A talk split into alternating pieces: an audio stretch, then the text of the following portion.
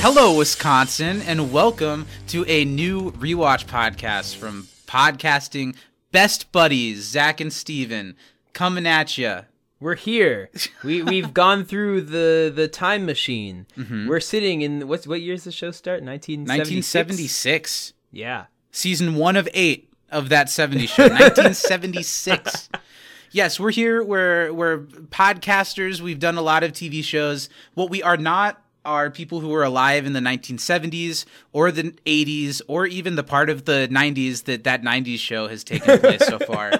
Um, but what we are are uh, habitual marijuana smokers. I'm did you just admit I'm calling the police right now?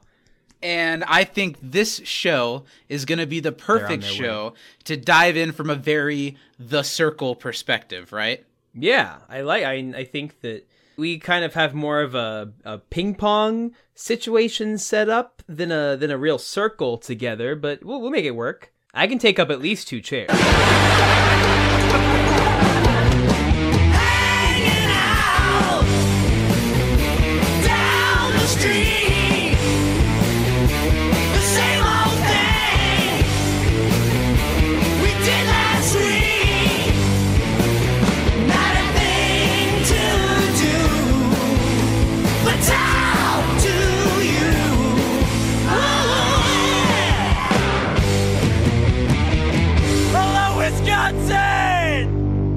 So thank you for joining us, everyone. If you haven't met us before, we're Zach and Stephen. You're going to get to know us way more than you ever would have wanted to. And this is going to be a very fun, a very loose, a very stoned revisit of one of our favorite shows from the time we were kids to currently, that 70s show. Uh, a, a show, it's the first time we're talking about a laugh track sitcom, which will be Yeah.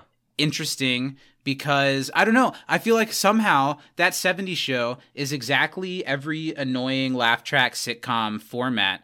But because of when it's set and because it's about like some hooligan younger kids that get into trouble and have sex and smoke pot, it always felt like a little grimier than the other Yeah. laugh track sitcoms. It always felt a little dirtier, especially when I was a kid.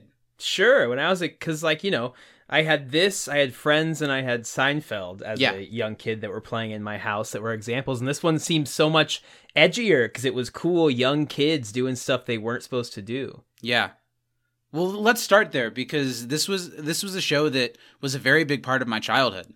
Actually, I feel like. Uh, do you remember when you were a kid where you would have been watching it, like what was airing the reruns of that '70s show? Stephen and I are children of the very late '90s. We were both born in 1997, so the show had already been on for a few years when we were born. I think the Yeah. show started in '96. Yeah. I'm gonna look makes that sense. up. 98. So we were alive. Never mind. Botched the whole the record. podcast so far. Burn we to were about a year old when Wow. the show started. Uh, so watching it as it aired wasn't really a part of our experience, but catching reruns of it was. To start, I I watched, you know, the last part of the show as it aired. I remember watching the- Really? Yeah. My mom loved the show, so it was a, a common watch in my household. Tell me a little bit about that. Well, it, which is funny because my mom, you know, she was born early 70s, and so she liked a lot mm-hmm. of the references, and some of the characters were a little nerdy and dumb, and and so I don't know why, but that was a show that I watched with my mom all the time as a kid, and I didn't know what most of the stuff meant at first, but I remember as I got older, these, you know, references from the show being thrown around the house all the time, and and things like that. It was a, it was a part of our household, which was kind of cool. But then to circle back to my question, do you remember when you watched it then as a rerun what you were watching it on? I remember it being on Teen Nick for a while. I remember it being on um, um, uh, Nick at Night for a while. But I feel like there was somewhere else I was watching. It was on like one of the Was local, it on ABC like, Family? Uh, it, they showed it on ABC Family, but they also showed it on like WB or something. One of those like Sure, like single digit channel shows, channel. like sure. where they just showed reruns of whatever the CBS or whatever network sitcoms that they had, Fox, and they would show them on there. You know, after the Judge shows. I watched a lot of it that way. You're right, because I Yeah. can even see this is one of those shows that I can like picture it in like grainy television. Yeah, grade. like I feel like this was on like Channel Five or something, like something that I didn't watch other than when this popped up on the TV guide. I feel like there are a lot of reasons why we shouldn't have super loved this show or felt attached to it because there are a ton of references we don't get. It's set in a time that we can't relate to. Mm-hmm. When we started watching it, it was about kids that were older enough than us that we couldn't quite relate to them Yeah. either.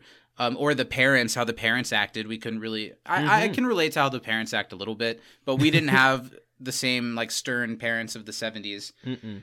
But for whatever reason, I was obsessed with this show. I really Yeah. liked the characters to the point where I was trying to catch the reruns in as close to chronological order as I could Yeah. because I wanted to see what happened. I wanted to follow Eric and Donna's relationship. As the characters in later seasons started to leave, I like wanted to follow that thread too. Mm-hmm. I think that for me, it was the most like risque sexual thing I could see and not have to close my eyes. And it's about kids. It's about kids. Cause like they're like I said, they're older than we could relate to, but they're young enough that we could like See ourselves there in the future. Yes. Mm-hmm. when you watched the show as a youngin was Mhm. there a member of the core group of characters that was your self insert was it the easy one which is eric or was it more complicated Yeah. I think being a nerdy kid who wanted to be more than that, I think that Eric was the easy one for me Same. because I didn't feel like I was dumb enough to be Kelso. I I wasn't a stoner, so I wasn't Hyde. didn't have that chip on your shoulder Yeah, so I feel like for me, I liked Star Wars a lot from a young age, and so Eric liking Star Wars, I was like, ah, nerdy kid can get the the pretty redheaded girl. unfortunately i always saw myself as eric but i feel Mhm. like maybe i was closer to fez than i'd ever like to admit because he's very theatrical he's very center of attention and he's Yeah. always doing stuff that gets him attention but might just come off very off-putting when Well, Fez was my favorite character when I was younger. When I like was early watching the show, Fez was my favorite because I thought he was so funny. That's so interesting because, and we'll get into how we feel as we're about to rewatch all the episodes. This is just for those out there who are wondering. This is just a little intro to episode. Next Yeah. week we'll start with the first episode of the show, and then we'll go through all 200 and something of them. uh, so we'll be in our 70s when we get to the end Yeah. of the 70s here. So next week we'll start the rewatch. I feel like watching it this time. Fez is going to be pretty much instantly unlikable, Mhm. and that's not really going to change. So he was your favorite character growing up. He was. I thought it was very funny. I think going into it this time, we're gonna find the adult characters way funnier than we did as kids. Absolutely. I think last time I watched this show, I was I Kitty was my favorite. She's so funny, and Red is really funny too. Yeah, Red's really funny as well. and maybe we'll touch on the '90s show at the end, but that's a big reason why that works is because those Mhm. characters are in the forefront of it, and it's great to see them again. They haven't lost a beat. Yeah, it, they look great. They're still just as funny, if not funnier now, because they have more freedom to be, and it's a different perspective. And I, I I'm excited to to take a look back at at how funny they always were, but I didn't get it because I was a kid, and adults, you know, couldn't be funny if they were being stern. Well, it'll be fun to watch it this time because while we're still just as clueless for the most part about the 70s, what we know about the 70s is what pop culture, mostly this show, amongst other things, that have taught us what happened Yeah. in the 70s and what was cool and not cool in the 70s, what music was good, what movies were good. It's just what I've consumed pop culture wise has taught me about that mm-hmm. time period. So even though we're just as clueless there, I think it's going to be fun to revisit this show about a group of high schoolers, even though by the end of the show, they look like they're all 30 They're 40, yeah. Uh it's a show about high schoolers and i think it'll be fun to revisit that as like a 26 27 year old Yeah. trying to see how much we can take ourselves back to those high school loves and the high school wins and and fails that felt way bigger than anything could ever feel at that time Absolutely. because I think at its best, this show, which was kind of grimy and dirty and sexy, captures some of that stuff in like a Boy Meets World kind of way. Yeah. Totally. It's just a little less clean cut than Boy Meets World. So you really liked the show as a kid. I really liked the show as a kid. Really Mhm. followed it. I think it was the first adult show that I really was invested in, live action adult show Mm. as a kid, because I think the characters were young enough that I felt related to them and it was it was edgy and it was teaching me things that I didn't know and nobody else was teaching me about them. I certainly did not know what weed really was. No, And I didn't show realize they were taught me that. smoking weed until I was much older. I thought they were just sitting in a circle. We should address that because I had the same exact experience. I didn't know that the circle always meant that they were smoking weed until No. after I had been smoking weed constantly for years, actually. I didn't realize they were smoking weed not that until long ago.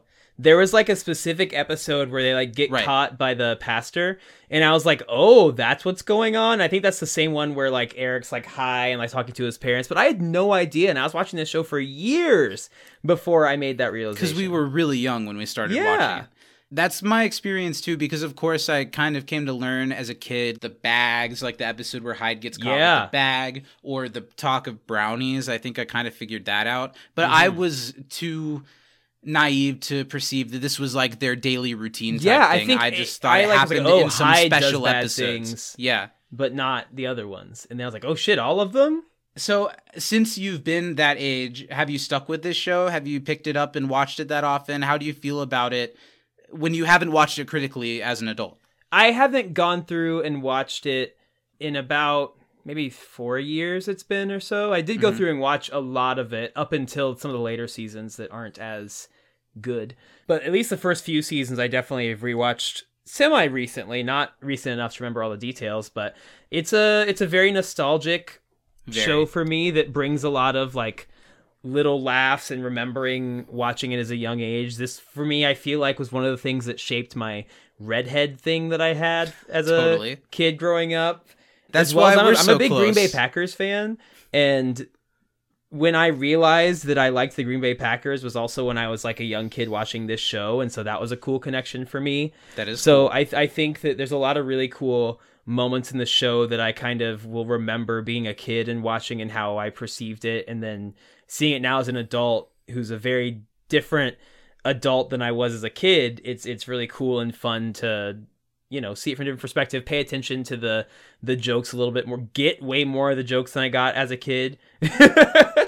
And touching on what you were saying about Green Bay and Wisconsin, like it's so the Midwest. Yeah. And we didn't grow up in Wisconsin, but we grew up in Indiana. So I Mhm. think there are going to be a lot of reflecting on growing up in a kind of small, kind of well, and I feel like our hometown is probably town about the Midwest. size of Point Place, especially when we were younger growing up there. It seemed really similar in size and nature, and and the the problems that were happening are Sure, It's- seem big because you're in a small place. losing factory jobs. I feel like Yeah. Red loses a factory job in the show, and Stephen and I come from a town where there were a bunch of factories. Everybody had a factory job. Mhm. You could work there for forever. You could make a shit ton of money. And then the factories all all closed, closed. in an economic crash, and a bunch of people lost their job. Mhm. And now we've got like empty holes in the city where factories once were, and Yeah. it's there's there, there's just not the lifeblood that having a workforce like that brought to a to a community.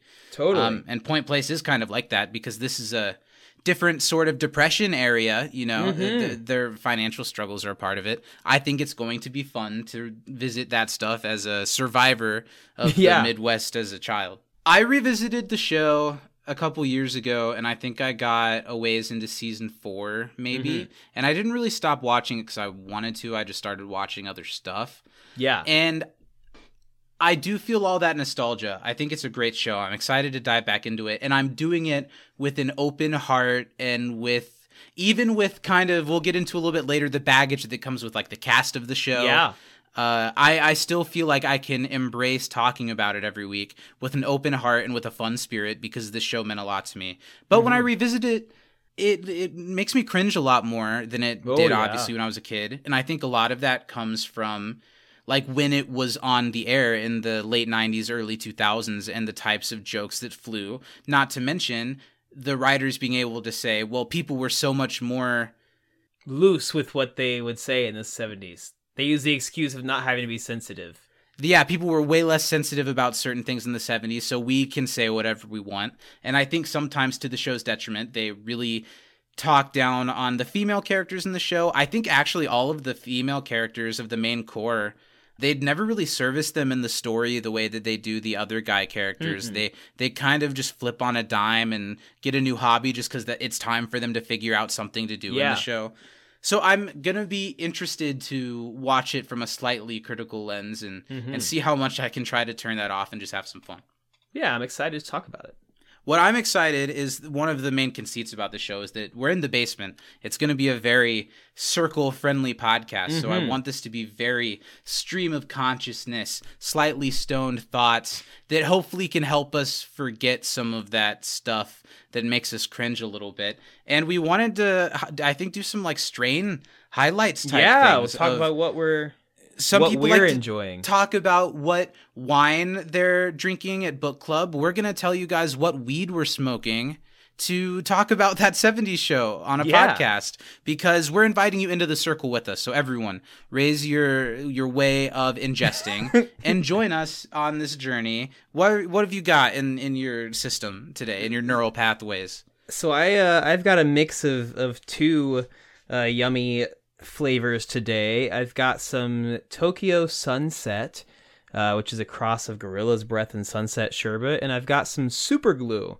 So two two uh, Gorilla Glue lineage strains, which is my favorite strain. So a wonderful way to take in today.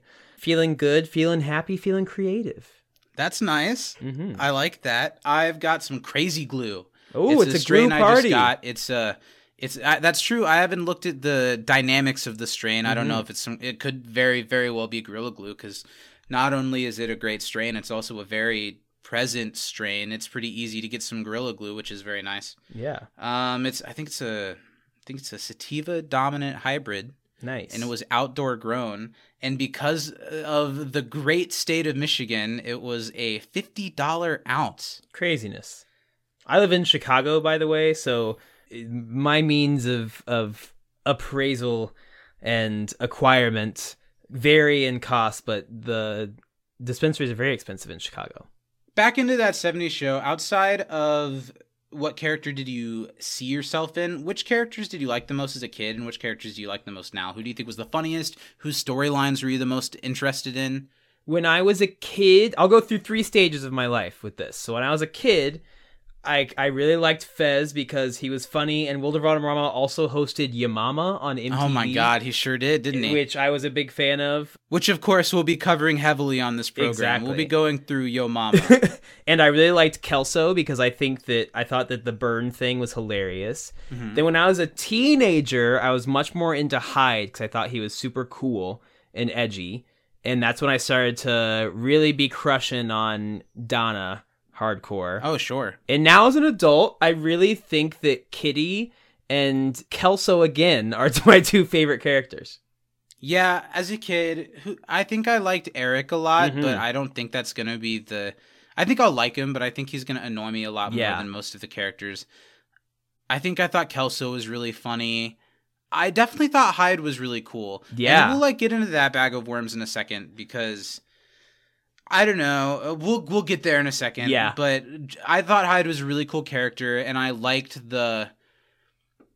He is trying. I, they gave him some interesting stories of Mhm. personal development for the type Yeah. of sitcom that the show became. And even as a kid, I think I was really interested in like, oh, is he going to meet his dad? Is he going to get Mhm. over this stuff? Is he going to go to jail like in certain episodes? Yeah. And now I feel the same way. I'm like, oh, is Hyde going to go to he- is jail? Dad gonna go to jail?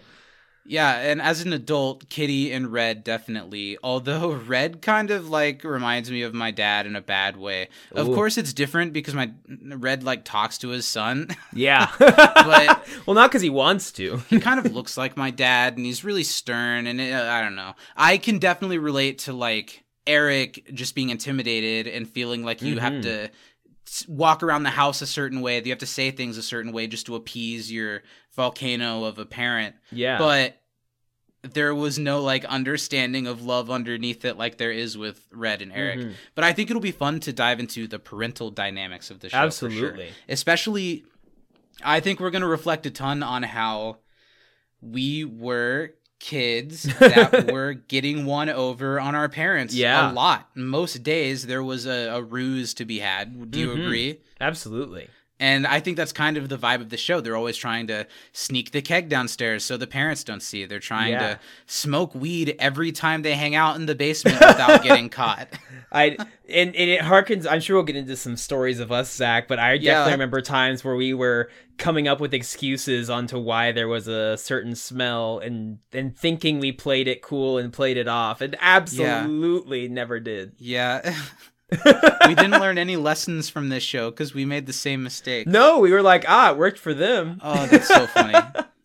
that's so funny, and it's true. Let's let- now that we've had a good laugh, let's get into the weeds. Let's talk about why this show is hard to talk about a little bit, and why we're going to not reflect too much on it, although we're about to discuss about it. Obviously, Danny Masterson is the biggest one, the elephant in the room. Mm-hmm. I don't know where the trial is exactly now. I think it keeps getting pushed back because Mm. of all sorts of things. So who knows what's going to happen to it? But it seems pretty, Pretty clear bad, that yeah. he did a lot of horrendous stuff to a lot of people. And he's one of the main characters of this show, and we're going to be watching it and talking about it. And, I, I, really don't think like it would Hyde. be fair to the show Agree.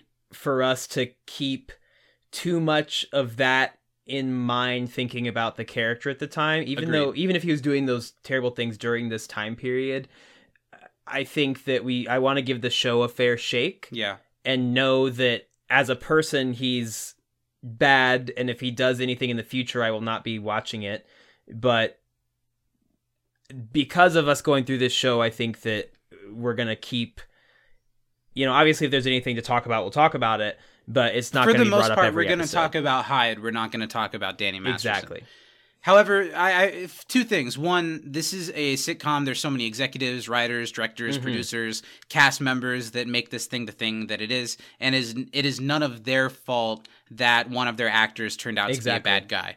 Um, you can't predict something like that. Everyone has the potential. Not everyone has the potential to become a rapist, but everyone has the potential to do something that people are like, we wish we hadn't picked that person for a Yeah. thing in the past. We all have the potential to be terrible, and it's not our previous employer's fault that they didn't see it, right? Mhm. However, it's also going to be really hard to watch Hyde and watch flirty Hyde, watch uh, uh, sketchy Hyde, Yeah. and not cringe. think about how gross he is as when he's being. being like, or even in scenes when he's like wooing women successfully, Yeah. even that it's gonna feel weird. Mhm. So I don't know. I just thought we should get it out there. That obviously, Yeah. I believe the victims in that scenario. Yeah. I think that dude should go to jail. Unfortunately, I don't think he will because of another thing, the Church of Scientology, which Mhm. we I don't I'm not educated enough to go too into it, but there are a couple cast members of this show, some that are still on that 90s show that are Mm-hmm. members of the Church of Scientology, and I think that they are doing a lot to help Danny Masterson along. Yeah. his trial path, and I think that's all bad. Mhm. Um, but I still am going to watch that 70s show and enjoy it. And Hyde, uh, it'll be interesting to see if it's even possible for him to be one of those characters that I really like yeah in light of everything. Um, I don't really have anything else of merit to say about it. It's just kind of the elephant in the room that you have to Mhm. mention. And yeah I wanted so we'll to mention get it. it out of the way now and Next week we can talk about the show.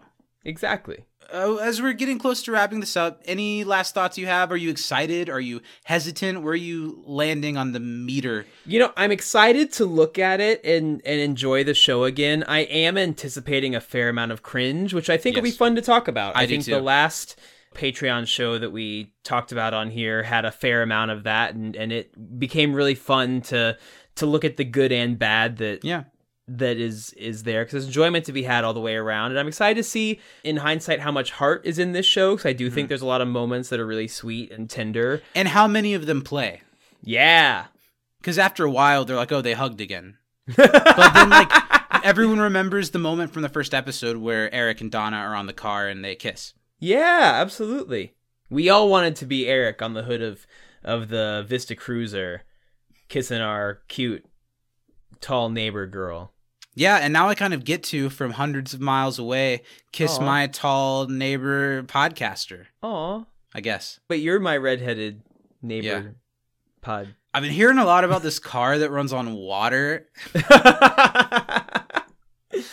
Uh, the other thing is, obviously, there are a ton of episodes of that 70s show, and we're going to be rewatching all of them. And in each episode, we'll do some trivia questions. We'll have some circle esque conversations based around the topics of the episode. We're going to award like a MVP, uh, who gets the first hit in the circle, our MVP for the episode. We'll be talking about our favorite funny moments and our favorite like cringy moments in each episode, along with just diving back into that vibe of being a fan of this show, being a kid watching this show, Yeah. and, and celebrating it. We're gonna start that off next week, and after we do all of the episodes of that 70s show uh, and, and some bonus episodes, I'm sure. The plan is to continue with this universe through the decades to dive into the 80s, dive into the 90s, starting with the 80s show. Do you know much about it? Have you ever watched? I've never seen an episode of that show? 80s show. I only know that it has Glenn Howerton. It does have Glenn Howerton. It was on air at the same time as that 70s show. Mm. It aired in 2002. So like season Wow. 4 or 5 of that 70s show. I've seen just little clips of it. I'd never really watched it, but it's Mhm. assumed that the main character of the show, which is Glenn Howerton, uh, is Eric's like cousin or something Mm. in the 80s, but it's never mentioned. There's no real connection to the show other than it's set in the 80s and it's kind of like a spiritual sequel. Yeah. I don't know anything about it. It only Nothing. lasted 13 episodes, and I'm just as excited to dive into stuff like that and see what they were doing. Absolutely. Glenn Howerton makes it really exciting to watch. We're big Sunny fans, big Yeah, Glenn we. Howerton fans, really. Mhm. So it'll be fun to see how much of his his his rage comes through in his like everyman sitcom character in that 80s show. Yeah. What about now we're living in a world where that 70s show has just recently come back into the world. A big reason why we chose it as this Patreon podcast is that that 90s show is out. It's a literal spin-off of that 70s show with returning characters set 20 or whatever years Mhm. after the original show that f- revolves around Eric and Donna's daughter moving to Point Place for the summer to spend with her grandparents, Red and Kitty who return in a big way, and other characters make cameos and Yeah. it's very much a continuation. It's got the same cringy sitcom jokes, but it's got the same warm sitcom fuzzies. Yeah. How much of it did you watch? What did you think of it? Just the first episode. I liked it quite a bit. I thought it was cute. Or maybe I saw the first two. I think I watched the first two or three, and the first episode with all the little cameos was great. It was yeah, really it was cute. super cute. You know, honestly, I think we're kind of in a place where I'm yearning to go back to the laugh track sitcom days a little Mm. bit. And it's been a long time since there's been a laugh track sitcom show with a cast of, uh, or characters or stories really Yeah. worth telling and and obsessing over. So seeing a show like this is and seeing the super young actors in a show like that is like a breath of fresh air. It, It me because it's we don't get a lot of that right now. That are like everything's always either super high produced, you know, multi-camera comedy shows, or it's like a intense, serious drama. We don't have a lot of kind of nonchalant laugh tracks shows that make it and that are worth watching. And I think that that that 90s show seemed really cute. The first couple episodes I saw, I I definitely would watch more. Well, that's our intro episode for the basement. We're going to come back next week and talk about the first episode of the show, do our segments, talk about the characters, talk about the laughs and the cringes. And I know for a fact the first episode is one that I've seen a lot of times Mm-hmm. and I'm really nostalgic for. And I think that's going to be a really fun time to revisit. Yeah, Uh, so I'm too. looking forward to that next week. And we're often going to end the show with a segment that we're going to call That 70s Playlist, where kind of is our little radio DJs. Unfortunately, that 70s show nowadays on streaming, it doesn't include most of the famous 70s songs that were included in the original run because they don't have the rights to that music for long-term streaming situations. So at the end of the episodes, we're going to talk about what songs were originally in the episode and maybe give our favorite of those and maybe Yeah. in the episode playing it. So I think today we don't obviously have a song from any episode to highlight, but why don't we as a nation listen to the That 70s Show theme song together? What do you think? Heck yeah, let's do it. Everyone, Wisconsin and beyond, we'll see you next week. Thanks for tuning in. This has been The Basement. down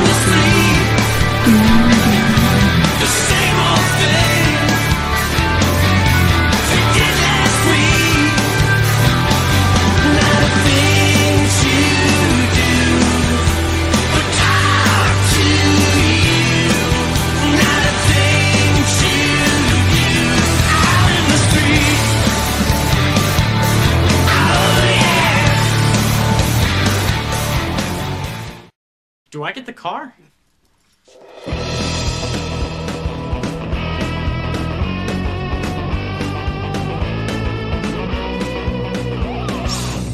Bitchin'! Eric. Not in front of your mother. Thank you, Pop. Sir. Yeah, well. Clean the attic.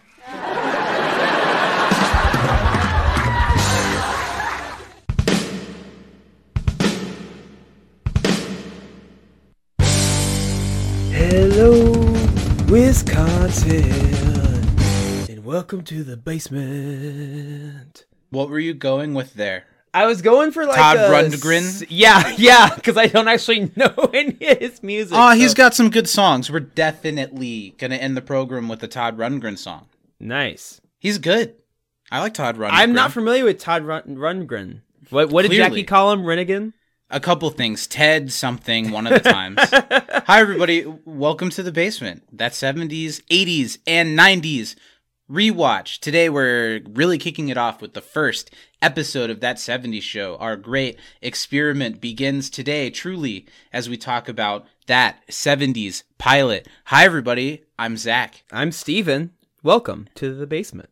How you doing, Zach? I'm doing great. Stephen and I have just stepped out of the circle and over to the couch of the basement to to record the podcast for you all. So, what's your poison this week, Stephen? What are you what are you nipping the nip of? Um, this week I've I've got a I've still got my my sweet combo of uh, Tokyo Sunset and Super Glue, but I've also got a, a little bit of Blue Dream in pin form that I'm rocking with just to even it all out, like a Neapolitan ice cream of of high. Cool. What about you, Zachary? I enjoyed a rolled paper cigarette with some crazy glue flower and some strawberry banana live sugar. Ooh, Yes, sounds feeling- exciting. sounds yummy. very sludgy, feeling very grimy, feeling very much like the basement in which this podcast takes place.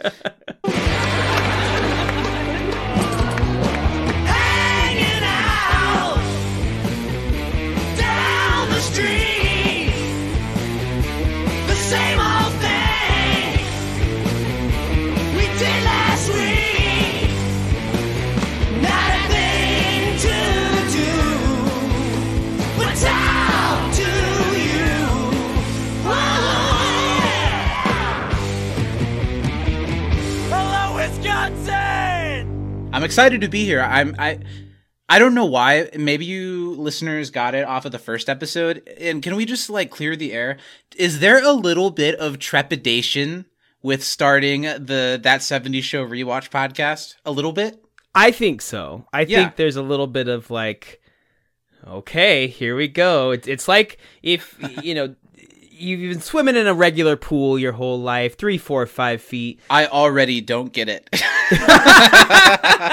and then you go to an Olympic pool that's got like a twenty foot deep thing, and you just jump right. and that. 70s show is the Olympic pool. yes, compared to the small potatoes we're used to talking about. Well, compared to the blow up Barney, the inflatable, you know, six inch deep pool that's in my grandma's backyard. the reason you're saying this is because the show has just over 200 episodes, right? Mm-hmm. Is that your main source of trepidation? That's the main source of trepidation. well, I I understand that, and the the TLDR of this tirade I'm about to go on is watching the first episode was a lot of fun, Yeah. and took away a lot of that trepidation. Absolutely. but there's a lot of episodes.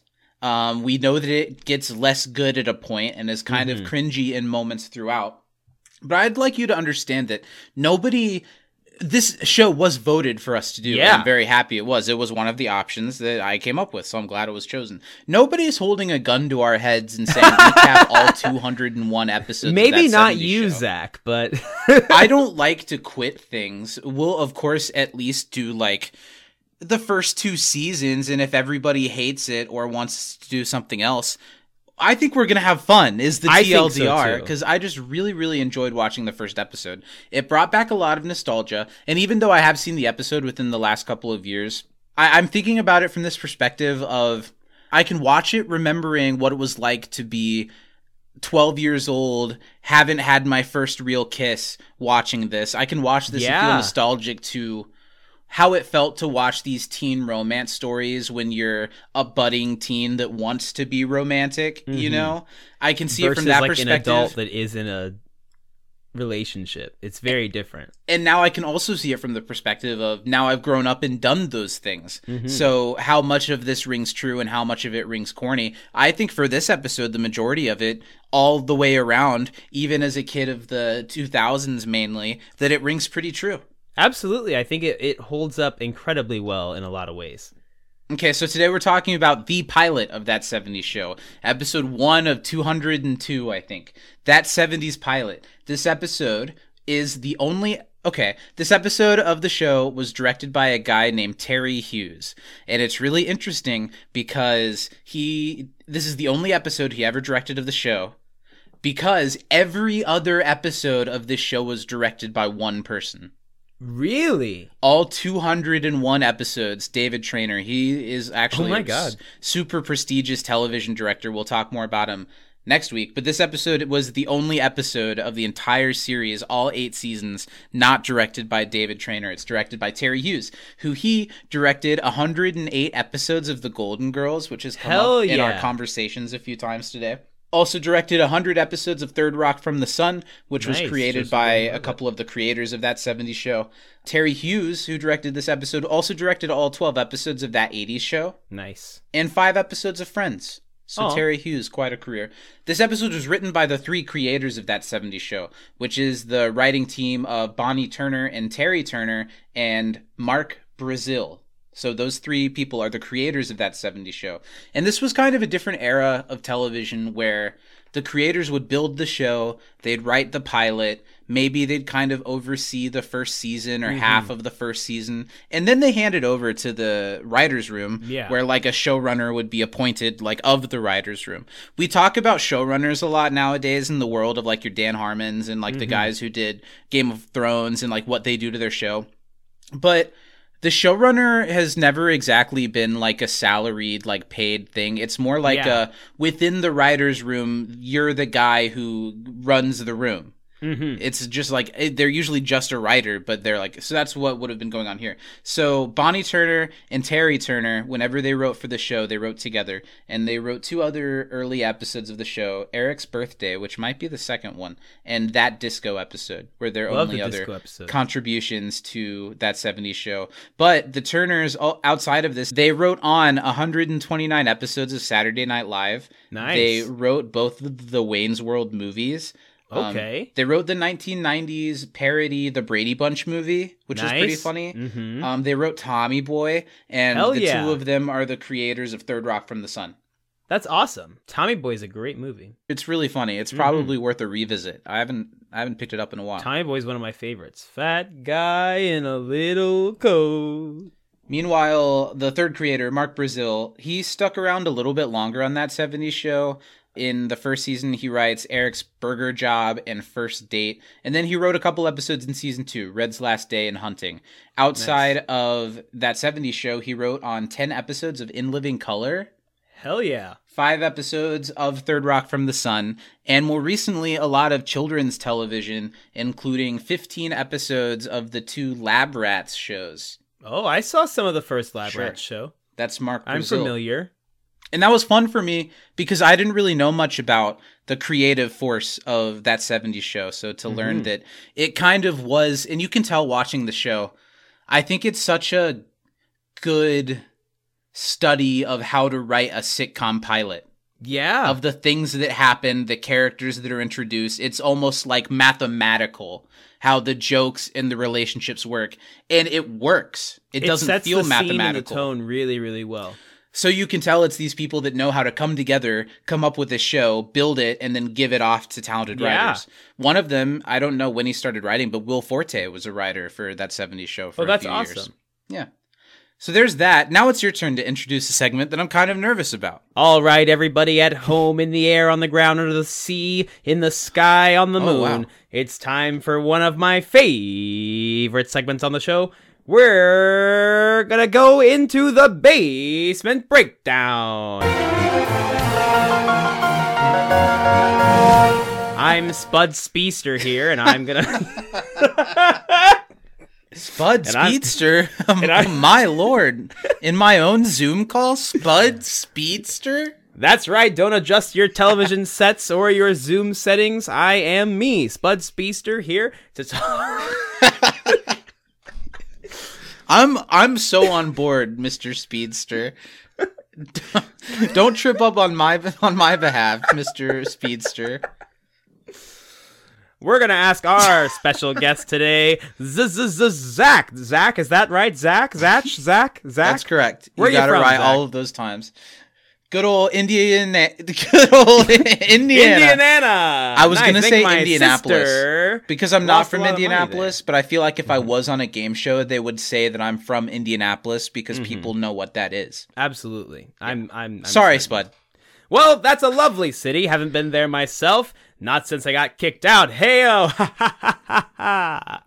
uh, this is the part of the show where Zach is going to break down for the basement what happened in this week's episode. How are you feeling about that, Zach?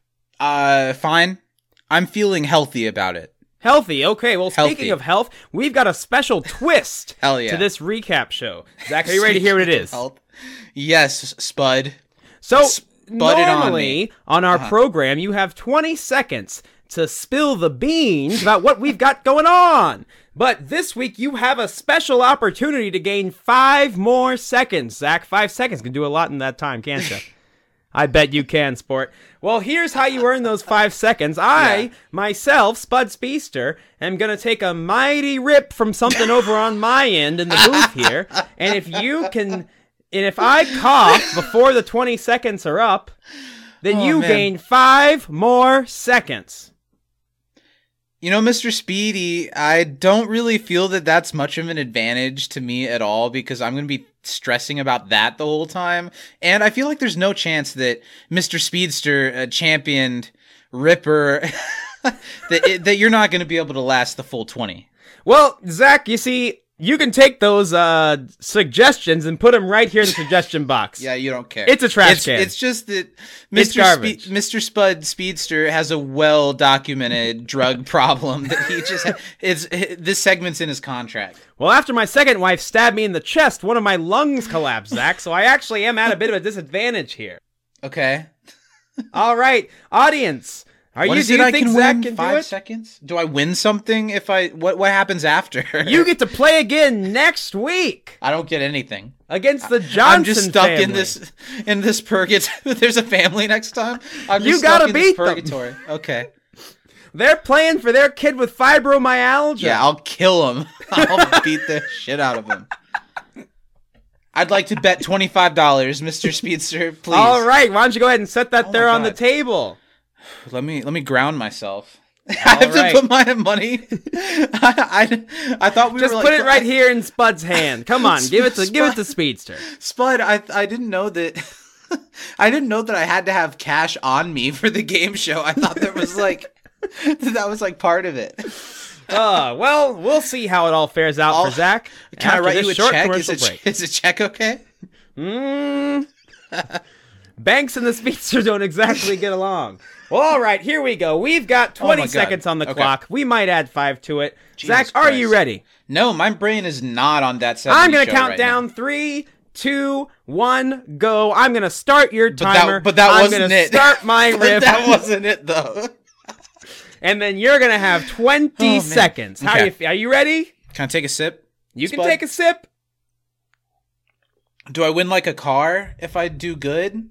We'll see about that. Okay. Alrighty. In three, a two, a one, a go. It's May 1976, and Eric and his friends are hooligans that hang out in their parents' basement and steal beer. Eric gets handed the family car, but there's a stipulation he can't go out of town. But they have tickets to a concert, so he breaks the rule and takes them to the concert, where the car breaks down for the battery, but they can't call the parents. They make a deal with the shady guy who works at a car shop to give up some tickets so they can get their And car that's fixed. time. Ooh. Mr. Speedy, I didn't get anything of. I would have. I would have liked to mention Eric and Donna. I would have liked to mention Kelso and Jackie, but You I don't think I did badly at all. You know, Zach, I, I really didn't establish a points or scoring For the system jury. here. yeah, Uh, it's okay. I You're kind of making this up as you go. was not Spud. I paying attention for most of what you were saying because I was true, focusing.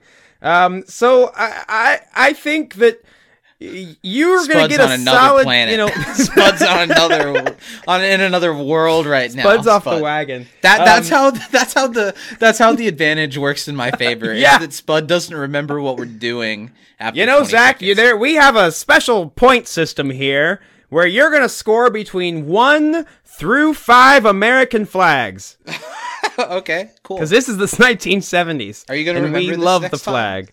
Uh, Zach, I'm gonna give you a solid 3.5 American flags. That's a total of 175 stars. and You'll get there. let's see, so that's 39, and then you add and 45 stripes. That means you get to play again next week, Zach. Are you excited? Hell yes. Fuck yes. I probably Spud. will be fired at the end of today's taping, so there will be a new host. But Aw, but I'm Spud Speedster really signing out bad. From the you did great. basement breakdown. Okay, well that's that segment. Let's do some trivia questions about this episode of that 70 show, Stephen.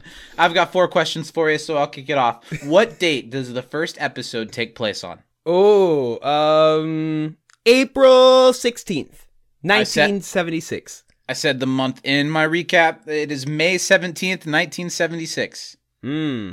I got the year. Yeah, you Um, sure did. That's I gotta true. really get out of the 76, spud. uh, uh, season one of eight. Yeah, does not mathematically work out. Did they not think it was going to last that long? Why didn't they start in like 71? Well, I think the argument is that the 70s weren't really the 70s until the late 70s. Well, they're different 70s because you still had the disco 70s at the beginning. That's true. I Yeah, mean, I'm with you, but I think they just wanted it to be like the height of 70s culture. Sure. And maybe they didn't. I don't know. Of course, you want your sitcom to last eight seasons. Yeah. Um, what time does the first episode start, Zach? Mm, 8.30? Oh, you're really close. 8:47 That was just a guess. p.m. Okay. All right. Uh-huh. You know, this is really whiplashy. I don't really know. Am I talking to Stephen now? I I don't know either, Zach. I kind of Okay. lost myself in that one. What food does Kitty say is so versatile? Oh, Vienna sausages. Good job. a favorite of mine on long road trips as a child. Um, how much did the dealership offer Red for the Vista Cruiser? That's one of my questions. You took it away. Uh, Four hundred dollars. Four hundred dollars. Wow, good So job. I'll give you my last one. What time does Donna say that Canada closes? nine thirty. There you go. And my last one to you is how often should you yield, Zach? Always yield. You always, yield. Absolutely. Well, let's get into some things about the episode, and specifically, what I'd like to talk about are, I don't know, the the tons of things that I relate to in this episode. Yeah. One of which, maybe most of which, being getting high downstairs with your friends. Which I thought in this episode, watching it as an adult, they make it loud and clear what's going on. It's on. very obvious. It's how very the hell did we not know as kids what was going on? Because we were children. We didn't know anything that was going on. yeah. We were like 9 11, no big deal. I'm eight. It's like, damn, tough. I'm four years old. I'm just trying to play Q*bert outside. nice. Yeah, I relate a lot to the wall moving while your parents Mhm. are saying something very directly to you. And I think that the show handled it really well. It sounds like it came from experience. What did you think about it? Yeah, I wholeheartedly agree. That scene was so relatable to me. The like, you know, you you just had a really fun time, and all of a sudden your environment violently changes. Yeah. and you're like, I was not prepared for this. I'm just like holding on for dear life, trying It trying was to like not make me it when Spud like. Speedster came into the room. yeah. I thought that was so relatable. I felt Yeah. like the the speech about like a car is a privilege. This is this. If Mm-hmm. this happens, it's gone. And like really just putting fear into you before you drive somewhere alone for the first time versus like support and Well, very relatable for me was when I got my car, my stipulation given was you can't drive on the interstate. Mhm. Because my mom is like terrified of the interstate for yeah. some reason. Once you hit 65 miles an hour, Zach, that's when the devil Yeah. comes out. I just black out, and that's not good for anyone. But of course, within weeks or days of having Sure. my license, I was on the interstate because everything cool is on the interstate. Yeah, right. that's where you gotta go to get do anywhere. here. I can drive. I'm gonna get as far away from these Mm-hmm. people as I possibly can. Yeah. So that was really relatable to me, not just from Eric's end of of course doing that to go to this cool concert, but also Red knowing before he said it that that was just going to fuel him pushing Yeah. the boundary of where he can take the car. which is great. Great parent episode too, because Mm-hmm. they're you know they're they know what the fuck's going on. Like they're not stupid. They know that Eric's gonna do that. They know that he's taking the beers downstairs. Like and they they play ignorant, but Yeah. you know they're more so than I realized as a kid. Red and Kitty are letting Eric experience things to a degree Yeah. while still being very protective. Why don't we for this first episode kind of talk through the characters? Yeah. Because this episode of course it roots us with Eric and I think Eric's fairly likable in this episode I compared to how much of a whiny so and so he can be throughout Mm-hmm. most of the show. But the the the pilot really spreads its time across the characters. There were a lot of things that happen in this episode that I, I was surprised happened in this episode. A lot of Kitty and Red stuff, a lot of Kelso and Jackie stuff. Um, I think the characters all get their chance to, and maybe it's because we know the characters so well, Mm-hmm. but I feel like immediately you kind of get the vibe of these people and you kind of know them and you kind of get how they relate to one another. yeah. So I guess we mentioned Eric a little bit. So let's start with Eric. What did you think of Eric Forman first I, episode? I like Eric in this episode. I think Yeah. that he is introduced as this kind of, you know, standard protagonist. You know, he's got the parents, he's his place is where all the friends are hanging out. He's got his friends, he's got the girl he's lived next door to, you know, and he kind of centers as the the the the central focus, the the thing that the friends are all orbiting around because all their relationships are going to go through Eric.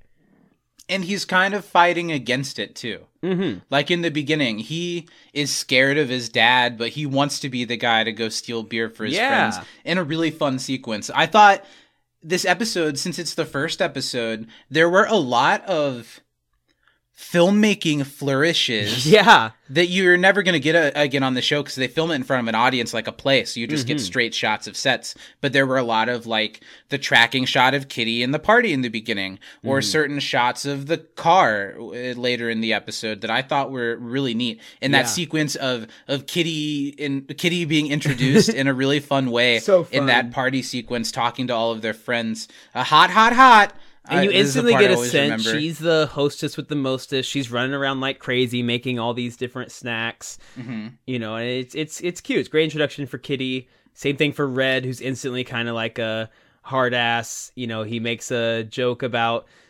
You know, you, they set the scene really well with the They with do. that first scene too. Of okay, it's the '70s gas crisis. Red and Kitty are kind of getting shat on a little bit for having a un-American made car. without really ham- now i'm not from the 70s so maybe Mm-hmm. people who are are like give me a break oh brother Yeah. but uh, for me it works really well and it's not too Mm-hmm. heavy handed for a show that i expected way sillier Yeah. out of yeah i think red is good in this episode because you get some of the classic red one liners you get his sternness but in this episode he kind of says everything with like a wink and a smile Mm-hmm.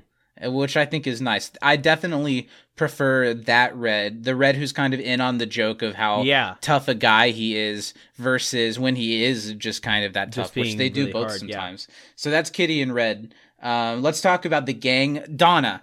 We don't get much from Donna as a character this episode, but honestly, I'm worried about how they handle the female characters on this show. So they didn't do anything that made me cringe with them. Mm-hmm. Especially bad, yeah. So that was good. But I think Donna works because immediately you get why Eric would be so in love with her. Yeah. You just first glance one you of the fall in love with Laura Prepon. She's one of the bros. She's beautiful. She's Mm-hmm. tall, and she doesn't. She like Eric can kind of not take everything so seriously. Yeah, she like razzes him, but is also really sweet. Is makes a lot of jokes that have some truth rooted in them, but also she can play off, and I think that's really funny too. About like you could have had me when I was four, and then like kind of like stupid, like mess around like that. It's it's it's really endearing, and I think that It really, really sets endearing. Donna up as a smart, witty, really good friend to a lot of the characters.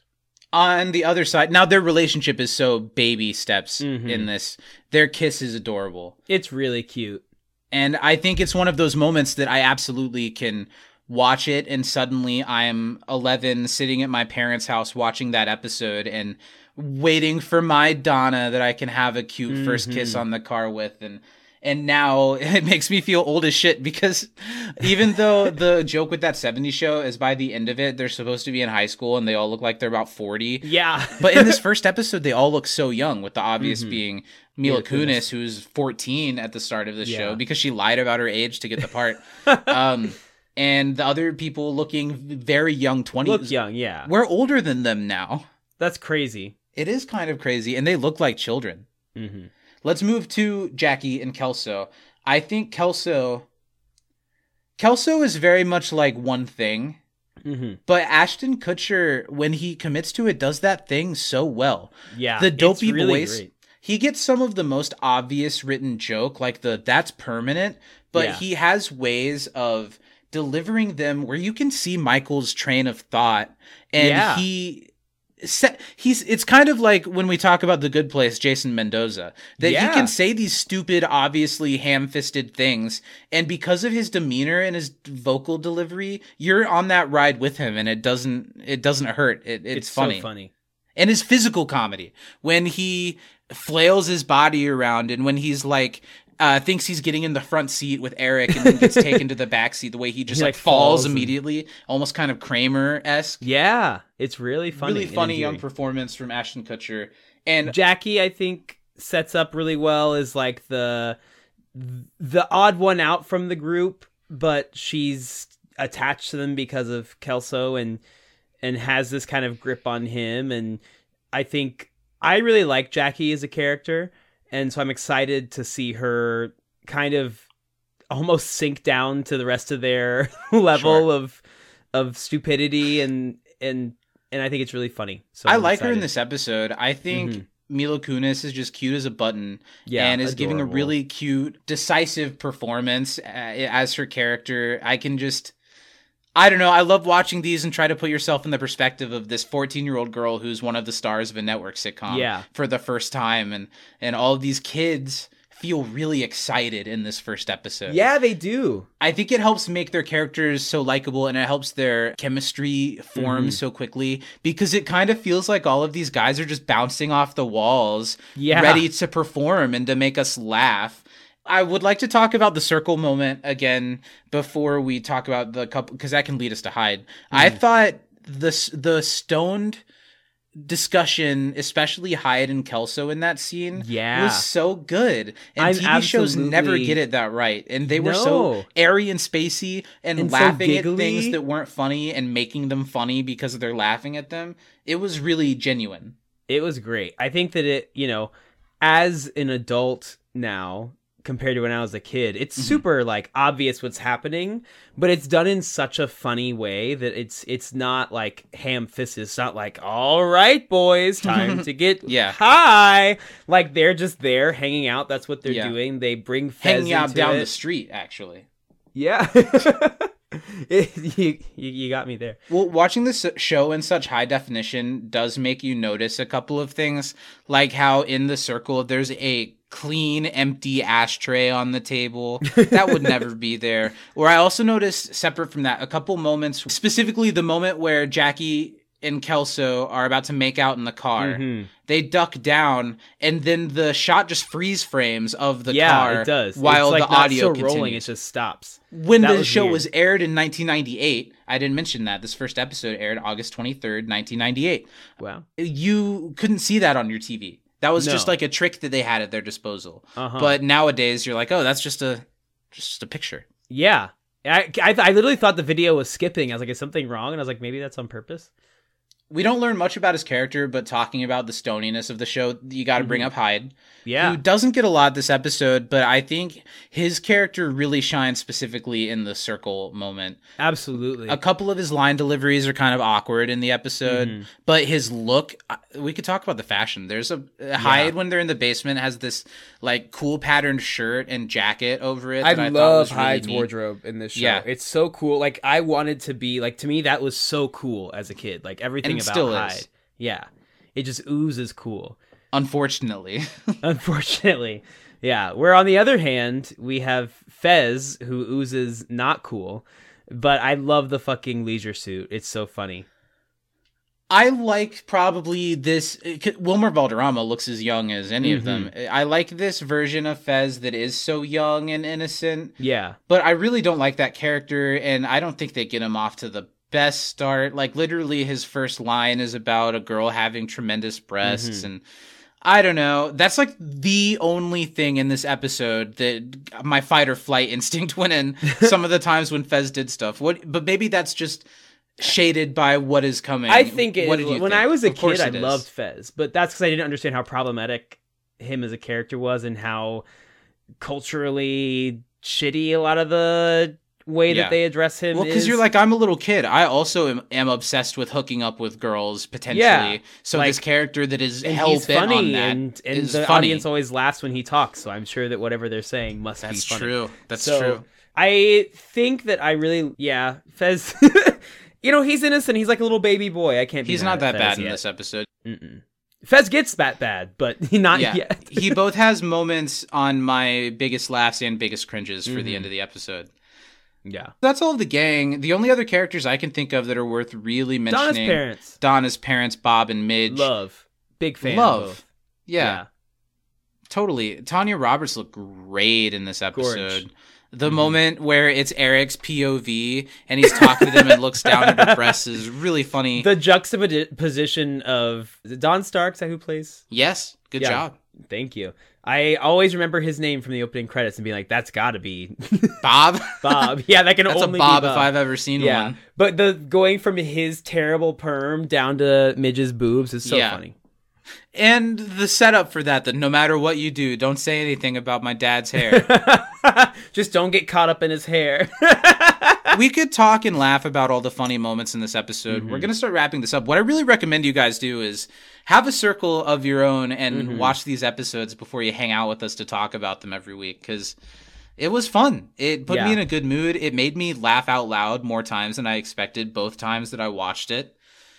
And I really like the way that they set up this world. The house is so cool. Like that setting is so blasted into my mind. But this Mm-hmm. time I was really noticing little things that they had on the wall and just how lived Yeah. in the basement looks. And that's really, really neat. And this is the first episode. And they set up the characters and the settings and the Midwesternness of it all and the So 70s of it all really, really well. Like, yeah. as far as laugh track sitcoms go, this is a pretty like I mentioned mathematics. It's like such a by the numbers in the best way possible. The best way, it works. How to write a sitcom works. pilot, how to cast a sitcom pilot, how to edit. It, it just works. Mm-hmm. Uh, still, what twenty? Not twenty years later. But, But- close. 15 years later, it's still funny and it still works and it still rings true whether you were alive in the 90s when it came out or in the 70s Zach, when it it, is was set. 20 years later. This show aired in 1998. It's 2023. 25 years later. Oh, right, right. I did my math wrong totally. hmm Yeah, you're right. 25 years later. That's crazy to think. Yeah. And it holds up. Holds up. Now, there are going to be things in future episodes that that don't hold up as much. And let's segue that into the first of our final segments where we're, we're going to talk about the biggest cringes we got from this episode. What made us cringy? Ooh. Uh, and guys, write us in however you have a way of getting a hold of us. What made you cringe about us this week? Was it Yeah. was it Skip McPooper earlier in the episode? I already forget. Do you remember Spud's name? Spud Speedster. Speedster. I Did said speedster a couple of times, so it's one of those two. was that as fun for you as it was for me? Let's talk about our biggest cringes in this episode. I have a few, so I'll start. Um, they haven't quite figured out the transition visuals yet. Mm. A couple of those things made me cringe. The first You didn't being- like the I can't stop this feel. You didn't like that one? that one didn't bug me, but I was did not like one? the Farrah Fawcett poster that sang. Baby, baby, baby. I didn't like that. You don't love that? I love the Farrah unca- Fawcett Uncanny Baby Baby. Valley, and I no, I didn't like the weird one where Fez was talking about his suit either. Yeah. Well, you just have no taste, Zach. What's your cringy cringe? Uh, I, when Eric was like, "Well, you know, my sister thinks that we shouldn't be left alone," and then like the second and a half of silence afterwards, that made me really like, why would you? Who would say that? And like I jing- I like Eric a lot in this episode, and he doesn't do any cringy stuff for me really, other than that. But that was pretty Pretty bad. for cringy. Yeah. The other thing I wrote was just Fez's first line. Yeah. Uh, how do I say this in English? She has tremendous breasts, yes? It's Yeah, like was rough. immediately you're like, here we go. Mm-hmm. Here like we go. ah, 1998. Yeah. That's my cringe. We'll move into the positive of that and talk Mm-hmm. about the things that made us laugh the hardest, our biggest laughs of the episode, Mm-hmm. whether it's lines or moments. I have several, so I'll I'll throw a couple at you. I really like when Eric is trying to steal the beer and it ends up just working out that he gets handed the four beers. Yeah. He's like, "What are you gonna do with? Well, put them away, son. I intend to, sir. I intend to, sir. Can- these are warm. Could you take this, please?" I really love funny. the frantic like and Kelso especially later on does this the best, but the Mm-hmm. frantic running up and down the stairs, like slipping and falling or like jumping over a bunch of like that's so real for when you're like a teenager. You just want to get there as fast as possible and it's so funny. And now you're like, "Nah, Yeah. I'll get like, there when I'm there." Yeah. Uh, Hyde and Kelso in the circle, I thought were specifically funny. They seemed Mm-hmm. really stoned. Um, I really thought it was funny when Red gives Eric the car, and it's a nice moment. He's like, "Thank you so much." he's like, "Yeah, well, clean the attic." Yeah. Uh, the wonder where they're going, out of town. I wrote that one. Yeah, I, I I really thought that Michael in the circle was really funny Mm-hmm. with when he was giggling. I also really uh, liked when he was talking to Jackie about why he didn't invite her to the concert. He's like, "Well, I didn't know if you liked music." I thought that was really good. and Jackie too. just, Michael. those were my two biggest ones. I think Red just in general was really funny. The whole like car time when uh, Kitty's like. Laurie's friend got pregnant in the car. Don't do that. It is not a bed on wheels. Like that was very relatable, funny. Like Eric's like, wait a minute, am I getting Red is so instantly realized. You just Yeah. know that guy immediately. What the hell is wrong with Bob's hair? the sequence of the kids doing their parents' voices, I thought was funny. it It's was stupid, so but it made me stupid laugh. and funny. I thought it was hilarious. Whoa, our kids sure are a crazy group of young people, huh? I love what you've done with the kitchen. Aqua and yellow, blah blah blah blah. What is Red's talking about Eric, and he's like, "That little monkey, I'm gonna ground him for ten years." Ten years. Uh, the Kelso, acting, like the physical acting by the parents during that whole thing, is hilarious. Ashton Kutcher's acting when Kelso is talking about who isn't who's gonna have to stay behind at the concert. It's like, well, well, Jackie, of course, Jackie's out of here. Jackie's gone, but who's gonna go with her? and the last thing, the only Fez moment that I thought was funny was when they find out that the mechanic is gay and he goes to the bathroom with his partner and Fez looks at Eric and Eric's like, I'll explain later. I thought that, That, was, was, funny. good. hmm So those are our biggest cringe and laughs. That was fun. Yeah, That's about the end of the basement this week. We've got one last thing to do. I've had a blast. I've had an exhilarating time, Zachary. It's been extremely enjoyable. If I can laugh this hard with you 202 times, this is going to be be so great. easy. Uh, so the last thing we're going to do is kind of our MVP of the episode segment, where we're going to discuss in our circle that we'll have after this in our Mm-hmm. mind with all the characters from that 70s show, who, based on their performance this episode, gets the first hit.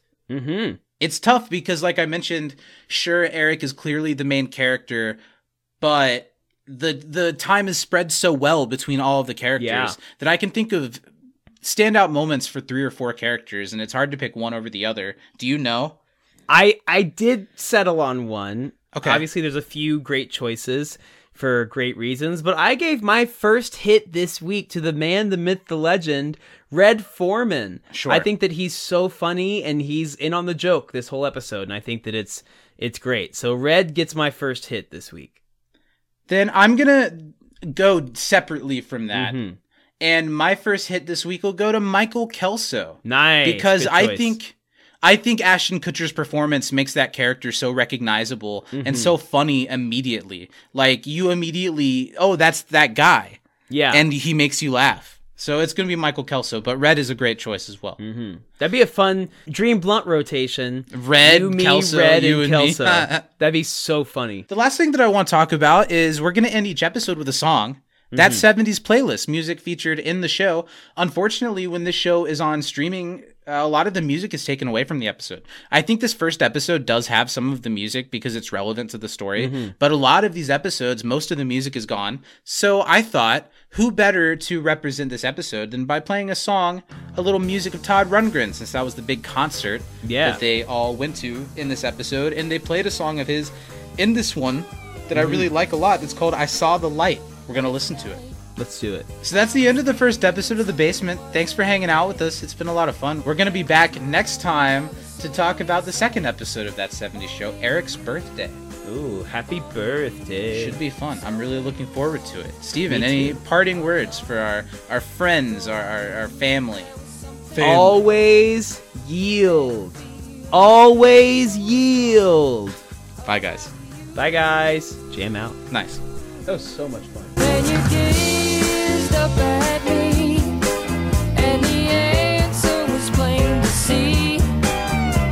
soul.